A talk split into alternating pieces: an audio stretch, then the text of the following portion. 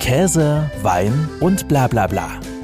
Der Genusstalk mit Johannes Querin. Und da bin ich immer so mega stolz drauf, weil ich habe selbst als Kind nicht so viel Fisch gegessen und kann das auch verstehen, wenn Kinder keinen Fisch mögen oder wenn man generell keinen Fisch mag. Das ist ja völlig in Ordnung. Aber der Kleine hat das richtig genossen und hat richtig abgelobt und hat gesagt, wie toll das ist. Das ist für mich genauso wichtig, wie wenn der Sternekoch sagt, dein äh, Lachs ist jetzt bei uns im, im Fünf-Gänge-Menü. In dieser Folge geht es in die Tiefen des Schwarzwalds, wo Fisch, Feuer und Leidenschaft aufeinandertreffen. Mein heutiger Gast ist Michael Wickert, der Gründer von Glut und Späne. Er nimmt uns mit in seine Räucherkammer, erzählt uns, wie er die Kunst des Räucherns perfektioniert hat und wir erfahren natürlich mehr über diese faszinierende Räucherwelt. Hallo Michael, schön, dass du da bist. Hallo Johannes, danke für die Einladung. Ja, Michael, wie bist du denn eigentlich zum Räuchern gekommen und was hat dich dann letztendlich auch bewogen, Glut und Späne zu gründen? Also das Räuchern hat sehr früh angefangen. Ähm, ich habe schon immer als junger Kerl geangelt und irgendwann dann auch äh, was gefangen. Und ähm, dann überlegt man sich, was macht man mit dem Fang? Und eine der Möglichkeiten ist natürlich, den Fisch zu räuchern. Und das hat mir von Anfang an sehr viel Spaß gemacht. Ich fand das kulinarisch ganz toll. Und das hat mich dann über die Jahre auf meinem ganzen schulischen Weg auch begleitet und ja, ist dann letztendlich zu meinem Beruf geworden. Ja, ne, wenn man so mal sieht, vom Bodensee, da bist du groß geworden, ging's über Frankreich nach Berlin in die Uckermark und letzten Endes jetzt im Schwarzwald, in einem kleinen, beschaulichen Örtchen, möchte ich mal sagen. Wie wichtig ist dir denn letzten Endes auch der Schwarzwald als Identität und vielleicht auch so ein bisschen nahe Heimat zum Bodensee, dass es dich da wieder zurückverschlagen hat? Also der Schwarzwald hat mich schon seit jeher fasziniert. Also auch als ich am Bodensee gelebt habe, war ich immer sehr gerne im Schwarzwald unterwegs. Zum Angeln, zum Pilze sammeln, zum Wandern. Das hat mich schon immer ein bisschen fasziniert. Und mir haben auch immer diese Schwarzwaldhöfe sehr gefallen. Ähm, das ist natürlich auch was Kindliches. Wer kennt noch die Schwarzwaldklinik? Das war so eine der ersten Fernsehserien, die ich angeschaut habe. Und der Schwarzwald, der hatte immer so einen Mythos. Das war was, äh, ein dunkler Wald mit, mit großen Höfen und ähm, ich fand das immer schon spannend. Und ähm, irgendwann als Student habe ich mir dann auch einen Traum erfüllt und bin als Praktikant auf so einen richtigen Schwarzwaldhof gegangen der Untermühlbachhof in, bei St. Georgen. Und da bin ich dann zufällig auch auf diese alte Räuchertechnik des Kalträucherns gestoßen, für die der Schwarzwald auch bekannt ist. Und das fand ich super spannend und das hat mich seitdem auch nicht mehr losgelassen. Und letztendlich nach vielen, vielen Jahren habe ich das jetzt adaptiert, äh, dieses Kaltrauchrezept auf, äh, auf meine Fische. Und ja, das ist was ganz Tolles und auch was ganz Frisches. Ich bin ja erst seit knapp zwei Jahren hier und es macht einen Riesenspaß und ist kulinarisch äh, ein absoluter Höhepunkt in meiner Karriere sozusagen. Beruflich zum Räuchern bist du etwas davor gekommen, ne? Berlin, Uckermark, das war so die Entstehungsgeschichte auch letzten Endes von, von Glut und Späne, ne? Ja, das war auch ganz äh, interessant, weil ich habe ja Landwirtschaft und anschließend Fischereiwissenschaften studiert und während des Landwirtschaftsstudiums haben sich schon die Leute zusammengefunden, die wussten, dass sie danach Fisch studieren. Und dann habe ich da so ein Grüppchen gegründet, AK Räucherofen haben wir uns genannt. Und wir haben da mitten in der Uni in Berlin Mitte einen Räucherofen gebaut und uns immer mal wieder getroffen, um Fisch zu räuchern, um einen schönen Abend zu haben, natürlich auch ein paar Bierchen zu trinken. Und einmal pro Jahr war das Sommerfest der Universität. Und da haben wir dann mitgemacht als kleiner Stand und haben Fisch geräuchert und ein bisschen verkauft.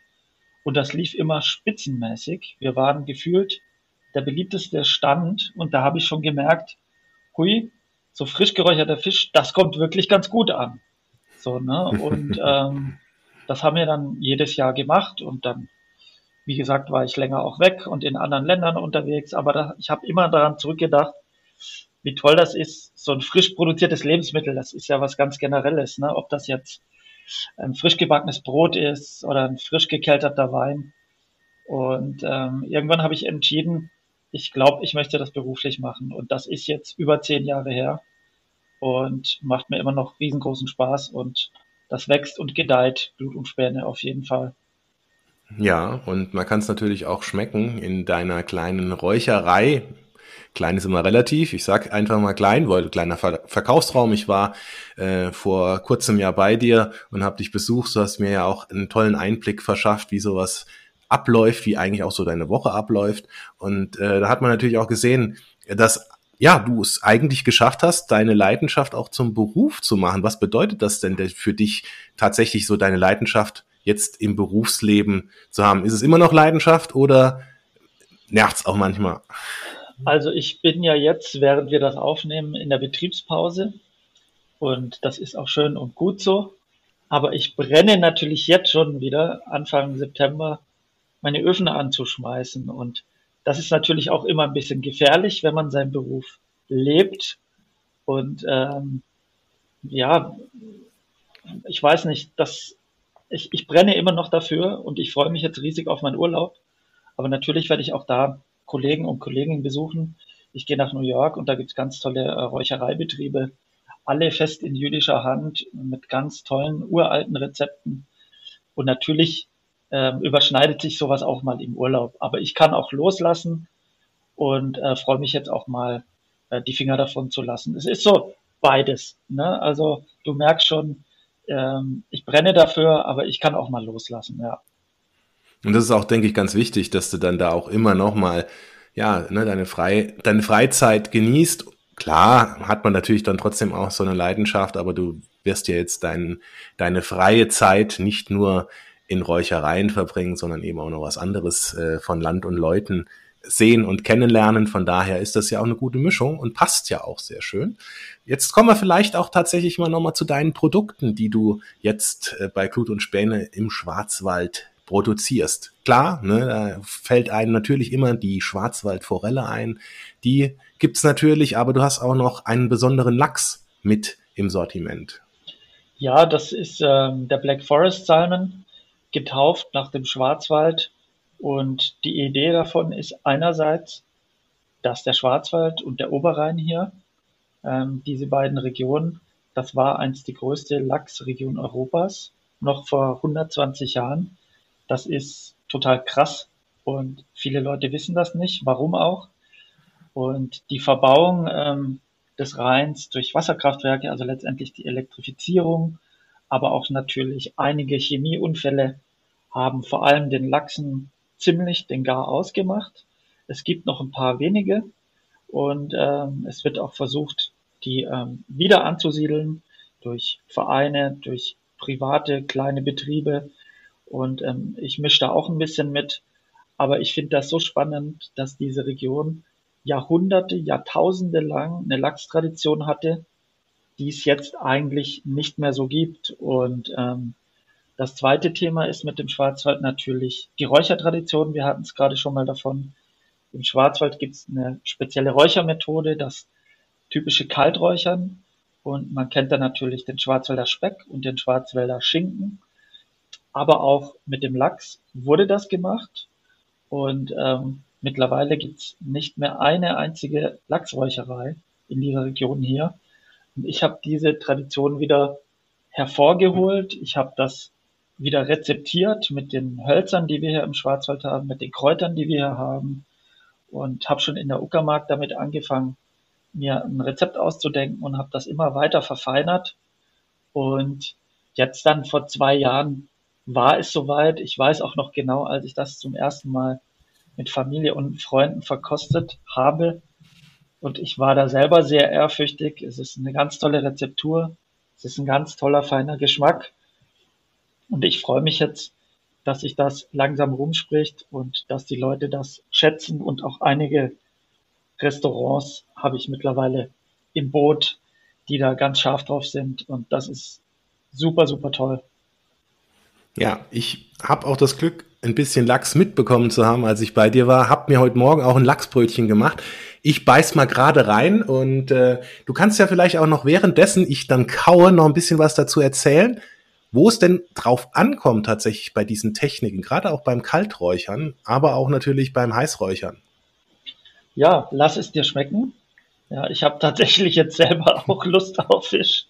Das ist immer wieder gut, weil ich esse meinen Fisch nicht täglich mm. und esse mich nicht dran satt, sondern probiere da immer mal wieder und äh, liebe diese Rezeptur.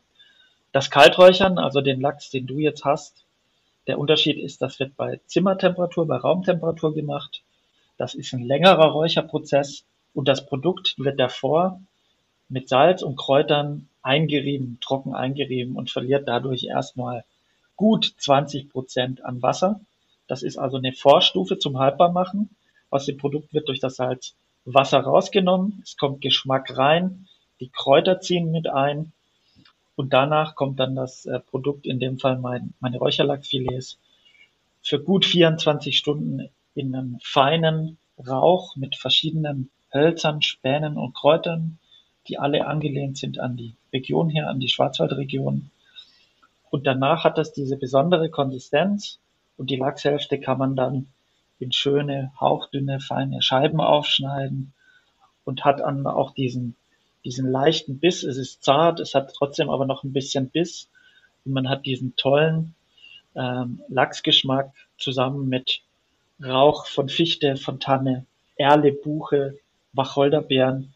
Und ganz wichtig war mir dabei natürlich, einen subtilen Rauchgeschmack trotzdem zu bekommen. Nicht zu viel, nicht zu viel Rauch, nicht zu viel Salz. Das soll alles noch die Waage haben. Es soll noch nach dem Lachs an sich schmecken. Und es soll sich natürlich auch toll pairen können, wie man heute sagt, Wine-Pairing. Es ist ja jetzt, während wir das aufnehmen, 10 Uhr, aber vielleicht so in drei, vier Stunden könnte man schon ein Gläschen Riesling oder Weißburgunder dazu nehmen. Das ist so das Besondere beim Kalträuchern. Das Warm- oder Heißräuchern, was ich auch bei mir mache, ähm, da wird das Produkt richtig durchgegart. Da ist die Temperatur also weitaus höher, ähm, zwischen 60 und 120 Grad, je nachdem. 60 sind es meistens bei mir dann bei dem Lachs, den ich auch warm räuchere, gerade so über den Garpunkt. Der ist dann noch butterzart und die Forelle, die warm geräuchert wird, die hat dann schon 80 bis 100 Grad und da hat man dann auch eine andere Fleischkonsistenz. Das ist so ein bisschen brüchiger, so ein bisschen grober, jetzt wie man es einfach kennt von einem gegrillten oder auch gebratenen Fisch. Das sind so die Unterschiede. Und das Kalträuchern macht man nur mit Filets und das Warmräuchern und Heißräuchern kann man mit Filets und ganzen Fischen machen. Ja, und gerade auch, wie du es beschrieben hast, ich kann es bestätigen, hat eine angenehme Räuchernote. Man schmeckt den Fisch, den Lachs da einfach auch noch ja selbst eigenständig heraus und vor allem ist es auch wirklich ein butterzartes Stück Fisch. Und äh, das ist das ist eine wunderbare Kombination. Du hast es so schön beschrieben. Umgekehrt natürlich dann die Goldstücke, wie du sie nennst, also klassischer Stremelachs, der dann heiß geräuchert ist. Ne? Ähm, der ist natürlich etwas intensiver im Geschmack, aber nichtsdestotrotz ist er auch überhaupt nicht trocken, sondern hat immer noch eine, eine richtige Frische mit dabei. Und das finde ich sehr, sehr, sehr, sehr spannend. Und auch ähm, und da stelle ich mir die große Herausforderung bei dir ja auch vor, die, die richtige Rezeptur zu finden, ist, denke ich, dann auch äh, eine große Herausforderung gerade bei der, bei der Räucherung von Fischen. Ja, das ist natürlich Entwicklungsarbeit. Und das Schöne beim Räuchern ist, man schaut ja auch immer in andere Räuchereien rein und jeder macht es ein bisschen anders. Und aus der einen Räucherei nimmt man mit, was gut war oder was vielleicht nicht so gut war. Und letztendlich baut man dann daraus sein Rezept. Und äh, ganz wichtig ist natürlich auch ja, der Geschmack an sich, der persönliche Geschmack.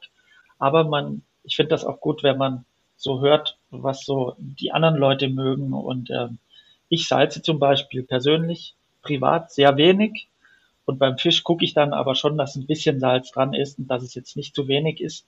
Vor allem aber nicht zu viel. So, wir haben oft zu viel Geschmack in vielen Produkten, zu viel Rauch, zu viel Salz, zu viel Zucker, was weiß ich. Und äh, da bin ich so der filigrane Typ.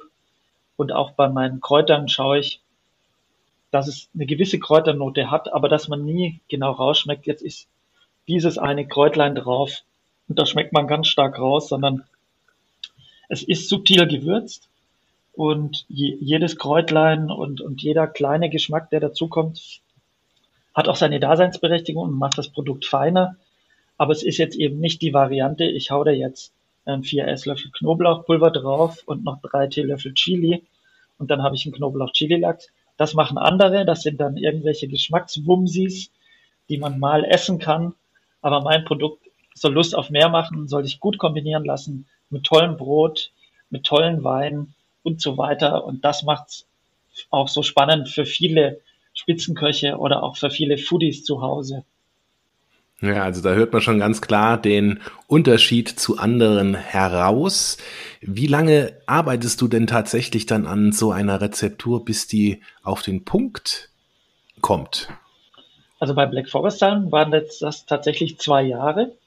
Ich habe aber das Produkt, ähm, sage ich mal, am Ende der Entwicklung schon verkauft und horche dann aber immer noch mal in mich rein und verändere dann noch Nuancen daran, die vielleicht andere Leute gar nicht mehr groß rausschmecken oder bemerken, sondern die müssen dann für mich passen. Das sind aber oft zum Beispiel, wann benutze ich welches Produkt. Also es ist auch bei mir ein bisschen Kirschwasser dabei oder Honigschnaps. Das ist aber nicht im Produkt drin, sondern auf dem Produkt drauf. Das, das transportiert nochmal ein bisschen den Kräutergeschmack. Mein Produkt schmeckt danach also nicht nach Kirschwasser oder nicht nach einem Schwarzwälder Honigschnaps, aber da ist zum Beispiel wichtig, mache ich das vor oder nach dem Salzen drauf. Ne? Solche Sachen. Also der Ablauf wird eher immer noch ein bisschen geändert. Und natürlich gehe ich mit den Jahreszeiten. Ähm, ein, ein, ein Räuchern im, im Mai ist anders wie ein Räuchern im Dezember. Da spielt die Raumtemperatur, die Luftfeuchtigkeit eine ganz große Rolle. Und ähm, da gehe ich mit den Jahreszeiten und das macht es halt auch immer noch interessant für mich. Und ich drücke nicht einfach nur auf einen Knopf, sondern ich passe meine Rezepturen auf der Jahreszeit an und das ist eben auch was, was das Handwerk letztendlich ausmacht und sich unterscheidet von einer industriellen Produktion. Ja, eine richtig schöne kleine Manufaktur, die du da hast und äh, die hat übrigens immer freitags und samstags geöffnet, korrekt? Genau, Freitag äh, Nachmittag von 15 bis 18, Samstag 10 bis 13. So ein schönes Fischbrötchen, wie du es hattest, das gibt immer nur samstags ab 10 Uhr bei mir. Und das erfreut sich auch großer Beliebtheit, weil wir nebendran auch noch einen Weinkeller haben. Kann man sich also noch ein Gläschen Wein holen und auch einen Ausblick genießen. Du warst ja bei uns, das ist auf so einer kleinen Anhöhe. Man blickt auf den Kaiserstuhl, auf den Grand Ballon in den Vogesen. Manchmal sieht man auch den Feldberg. Das ist auch ein schöner Ort. Und ähm, da habe ich unter der Woche meine Ruhe in Anführungszeichen, kann da ganz wunderbar produzieren, habe Platz und kann auch gut die Restaurants anfahren und dann am Ende der Woche gehen die Tore auf und da verkaufe ich dann meine Produkte. Das ist, ist ja, das ist ein toller, toller Wochenablauf letztendlich. Ja, Saisonalität spielt ja auch mit einer Rolle. Du hast auch durchaus ja Produkte, die es dann eben nur im Winter, Herbst gibt, ähm, wie dein Lachspastrami. Das ist spricht ja auch für dich und deine Experimentierfreudigkeit, dass du durchaus ja auch einfach mal andere Dinge nochmal versuchst, die und ausprobierst, die es sonst ja auch nirgends so gibt. Das äh, Lachspastrami ist äh, Leider konnte ich das nicht verkosten, logischerweise, weil jetzt noch nicht die Zeit ist fürs Pastrami. Aber da bin ich natürlich auch gespannt. Was ist das Besondere daran? Das Besondere ist, dass ich das Rezept auch schon lange auf dem Schirm hatte. Es wurde mir auch mal zugetragen von einem Kumpel aus äh, Berlin und ich hatte das selber auch schon auf dem Schirm. Und das war dann so der Zeitpunkt, wo ich mir gedacht habe, das muss ich mal machen. Aber es hat noch ein paar Jährchen gedauert, bis ich dann auch wirklich Lust äh, darauf hatte und auch Zeit darauf hatte. Und ich wollte das auch richtig, richtig gut machen. Und ähm, habe das äh, monatelang entwickelt. Und die Gewürze, die dabei verwendet werden, die ziehen halt auch in das Produkt ein, unter Vakuum. Und da spielt natürlich vor allem auch die Dauer eine Rolle. Und das unterscheidet sich nochmal von den Black Forest Salmon, obwohl dieses Rezept letztendlich die Basis dafür ist. Und das total Spannende ist jetzt, dass ich in meinem Urlaub jetzt das berühmte New Yorker Lachspastrami mal verkoste, was ich davor noch gar nicht probiert habe. Und da bin ich schon tierisch drauf gespannt, ähm, was wir ähnlich gemacht haben oder was wir unterschiedlich gemacht haben. Und das, das ist auch immer das Schöne da, daran. Also das ist für mich niemals eine Konkurrenz. Die Fischleute halten gefühlt sehr zusammen. Es gibt gar nicht so viel von uns und ähm, man tauscht sich auch super gerne aus und das ist natürlich toll für mich, da auch mal hinter die Kulissen zu schauen. Russ and Daughters zum Beispiel, dem einen oder anderen, der einen oder anderen Begriff aus New York, ähm, ein ganz toller, riesiger Räucherbetrieb in, in den ganzen USA bekannt. Und ähm, ja, ich komme da als Manufaktur aus dem Schwarzwald hin und ähm, freue mich, da einfach mal zu quatschen. Und einfach auch noch mal ein bisschen Input mitzunehmen und vielleicht äh, entsteht daraus ja wieder ein neues Produkt. Wie reagieren denn deine Kunden gerade?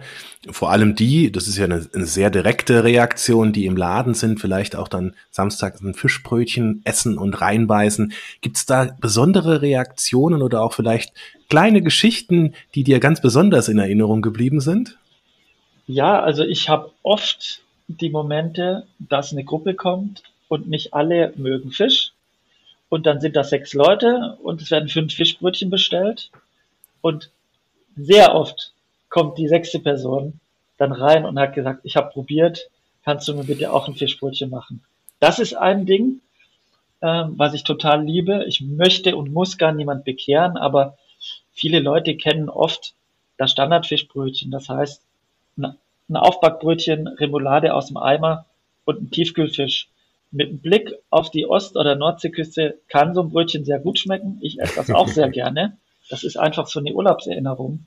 Aber wir haben das Level einfach ein bisschen hochgeschraubt, haben natürlich ein ganz tolles Bäckerbrötchen in der Bäckerei im Ort gebacken, eine selber entwickelte Soße, ein Kräutersalat, unsere eingelegten Zwiebelchen und dann natürlich der frische Räucherfisch. Da, da, da legen wir die Latte einerseits recht hoch, hm. andererseits ist es jetzt ähm, trotzdem nahbar und ähm, da kommen sowohl die Nachbarn aus dem Ort vorbei, ähm, wie auch äh, weitgereiste Leute, die, die über uns gehört haben.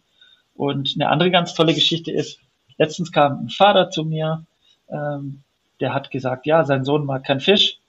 Und, ähm, er kauft aber für sich immer ein bisschen Fisch bei mir. Und jetzt am letzten Wochenende der Saison kam der mit seinem Sohn vorbei und beide haben sich ein Fischbrötchen geholt. Und da bin ich immer so mega stolz drauf, weil ich habe selbst als Kind nicht so viel Fisch gegessen und kann das auch verstehen, wenn Kinder keinen Fisch mögen oder wenn man generell keinen Fisch mag. Das ist ja völlig in Ordnung. Aber der Kleine hat das richtig genossen und hat richtig abgelobt und hat gesagt, wie toll das ist. Das ist für mich genauso wichtig, wie wenn der Sternekoch sagt, dein äh, Lachs ist jetzt bei uns im, im Fünf-Gänge-Menü. Tatsächlich ähm, ist das ist das für mich beides ein ganz wichtiges Lob, weil letztendlich hat man ja auch den Nach Nachwuchs vielleicht, der später mal bei mir einkauft und umso schöner ist das, wenn alle meinen Fisch mögen, ja. Das ist natürlich immer das Optimalste, wenn jeder sagt, hey, so einen geilen Fisch oder so ein cooles Fischbrötchen, das hatte ich schon lange nicht mehr ich, äh, als ich dich besucht habe, habe auch eins von dir gemacht gekriegt. Das ist auch wirklich sehr, sehr lecker gewesen. Also ich kann es nur empfehlen, vorbeifahren samstags und dann auch ein Fischbrötchen essen und natürlich auch noch was mitnehmen. Wo könnte ich denn ansonsten deine Produkte auch noch kaufen? Also einen Wiederverkäufer haben wir im Moment in Hamburg. Das ist Fischweinkost Bayer, beziehungsweise bei Hamburg. Ein ganz toller Fischhändler ähm, mit ähnlichen Gedanken wie ich zum Thema Nachhaltigkeit und Genuss. Der ist auf vielen Hamburger Wochenmärkten auch vertreten. Der ist meistens in der Frühlings- und Herbst-Wintersaison, also in der Hauptsaison dabei. Und dann gibt's noch einen ganz tollen Laden bei München, der Wolfsbarsch. Das ist ein Fischbistro, Bindestrich Restaurant, Bindestrich äh, Mitnahmetheke. Höchster Qualität.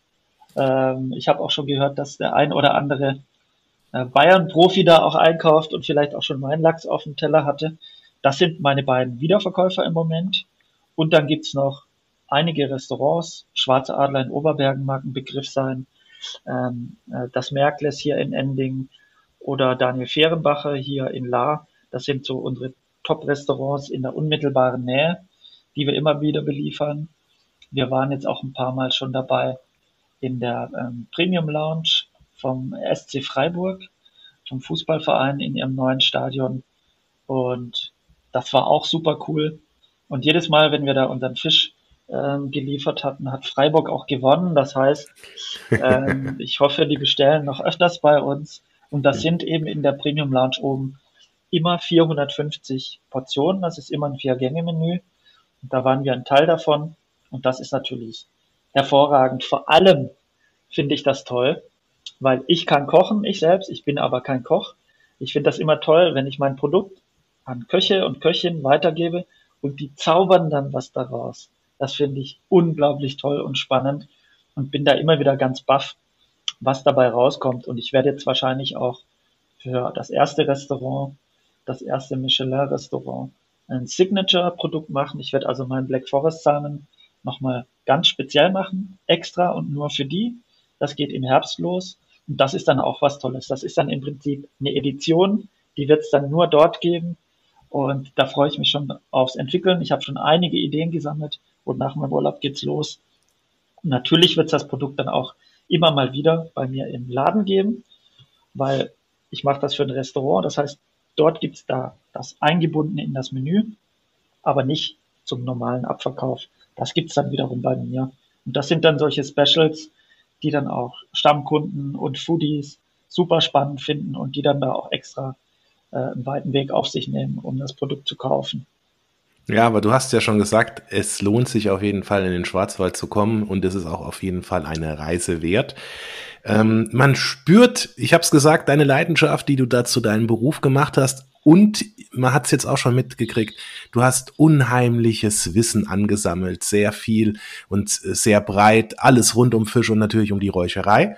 Das Ganze gibt's auch in einem Buch, das im Ulmer Verlag erschienen ist, das Fischräucherbuch, das ähm, der Verlag auch gerne als die Bibel des Fischräucherns betitelt. Ganz verschiedene Dinge sind drin. Wissen, Methoden, Rezepte, Genuss, da steht vorne drauf. Wie kam es dazu, dass du ein Buch geschrieben hast? War das immer schon ein Traum oder kam der Verlag auf dich zu und hat gesagt, hey, äh, du könntest doch ein super Buch dazu schreiben übers Fischräuchern? Also ich kannte natürlich schon die Literatur, die auf dem Markt war und die hat sich einfach in den letzten 20 Jahren nicht mehr verändert. Die bestehenden Werke, die es gab, die wurden immer wieder neu aufgelegt und ähm, tatsächlich hat mich der Verlag äh, vor drei Jahren angefragt, vor über drei Jahren, ähm, ob ich mir das vorstellen könnte. Und dann habe ich mir gedacht, auf jeden Fall. Ich fand es so ein bisschen früh. Ich hätte mir da pri privat jetzt noch länger Zeit gelassen, aber natürlich, wenn das Angebot kommt, habe ich äh, sehr gerne zugeschlagen und habe da äh, mir überlegt, wie ich das machen kann. Und während dieses Prozesses ist das Buch einfach gewachsen, weil man gemerkt hat, da passen noch viele, viele Sachen rein, die in anderen Büchern oder überhaupt gar nicht groß besprochen werden. Und es geht natürlich damit los, dass ich verschiedene Geräte vorstelle, und ich möchte die Einstiegshürde ganz klein machen. Es soll jetzt nicht speziell Angler und Anglerinnen ansprechen, sondern einfach Leute, die auch gerne grillen, die äh, gerne genießen, die gerne Sachen selber machen. Also ein Kugelgrill reicht schon und da kann es losgehen, da kann man alles damit machen. Und wenn dann, ähm, äh, wenn dann die Nachbarn klingeln und die Freunde anrufen, wenn du das nächste Mal wieder räucherst, dann kann man sich überlegen, okay, jetzt hole ich ein professionelleres Räuchergerät, wo man auch ein bisschen mehr machen kann. Und man kann sich vor allem auch inspirieren lassen, ähm, was man mit dem Räucherfisch anschließend machen kann. Ne, das muss nicht nur die Scheibe Brot und der Meerrettich sein, sondern da gibt es wunder, wunderbare Rezepte und ähm, knapp 40 Stück sind in dem Buch. Es ist also auch ein Buch im Buch, ein kleines Kochbuch letztendlich. Und was auch noch von mir ein Traum war, hinter die Kulissen von anderen Betrieben mal zu schauen. Was macht der große Fischhändler? Was macht eine große Räucherei eigentlich? was macht der Räucherofenhersteller, da mal hinter die Kulissen zu schauen, das ist auch super spannend. Also es ist 336 Seiten sind es letztendlich geworden. Und das sind natürlich sehr schmeichelhafte Worte mit der Bibel. Ähm, das Feinschmecker-Magazin hat mich daraufhin auch als äh, Räucherpapst betitelt. Also ähm, das sind alles schöne Worte und das schmeichelt mir natürlich. Aber allen voran soll der Spaß stehen am selber machen einfach mal ausprobieren. Es ist ein tolles Geschenk und schaut gerne mal rein.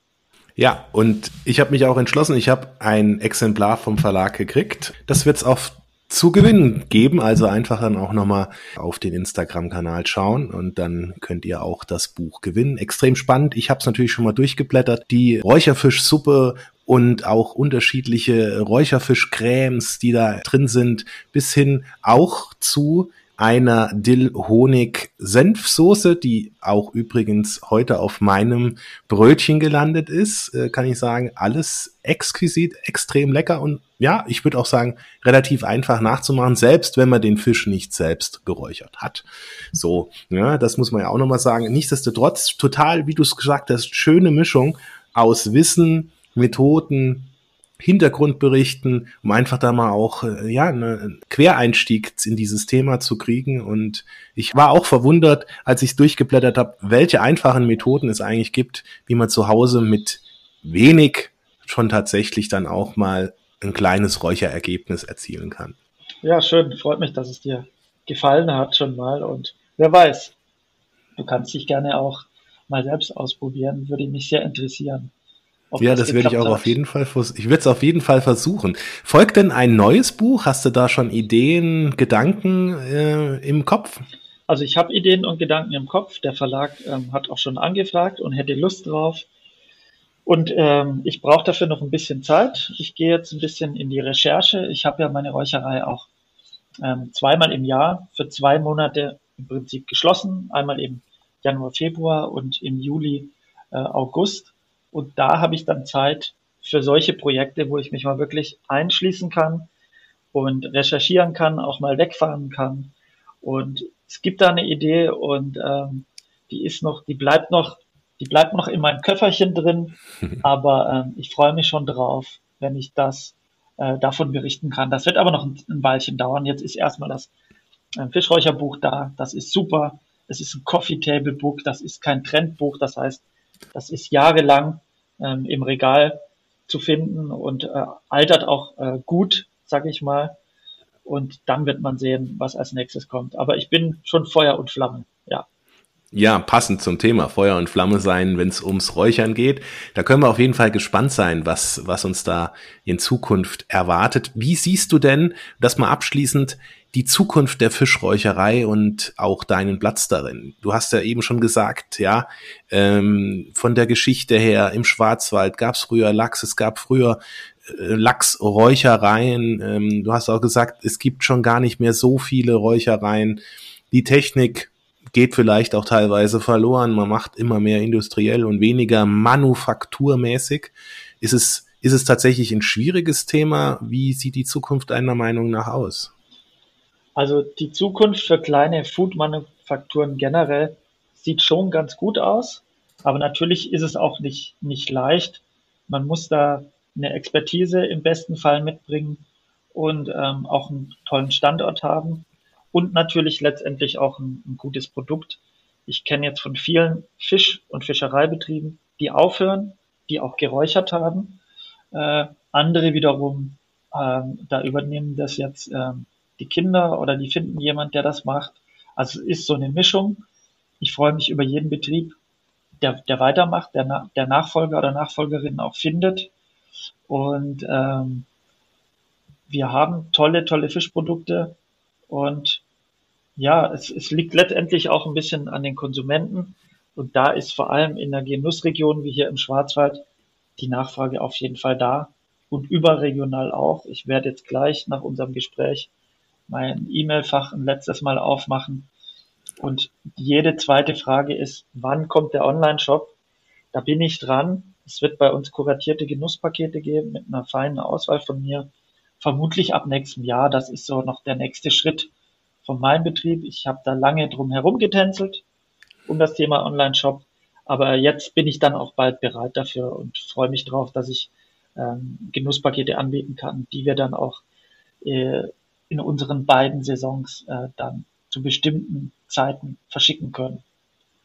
Ja, das freut uns natürlich alle, dass man dann noch einfacher an diese Leckereien kommt. Dir Lieber Michael, herzlichen Dank, dass du uns mitgenommen hast in diese rauchigen Tiefen des Schwarzwaldes. Man hat bei jedem Satz gespürt, dass du da mit der Leidenschaft einfach mit dabei bist und letzten Endes ja auch die Liebe zum Detail, die du da an den Tag legst, ist auch wirklich inspirierend gewesen. Herzlichen Dank. Danke, Johannes, und vielen Dank fürs Zuhören. Das war Käse, Wein und bla bla bla. Der Genusstalk mit Johannes Quirin. Dir hat dieses Gespräch gefallen? Dann abonniere den Podcast, um keine neue Folge zu verpassen. Bis zum nächsten Mal.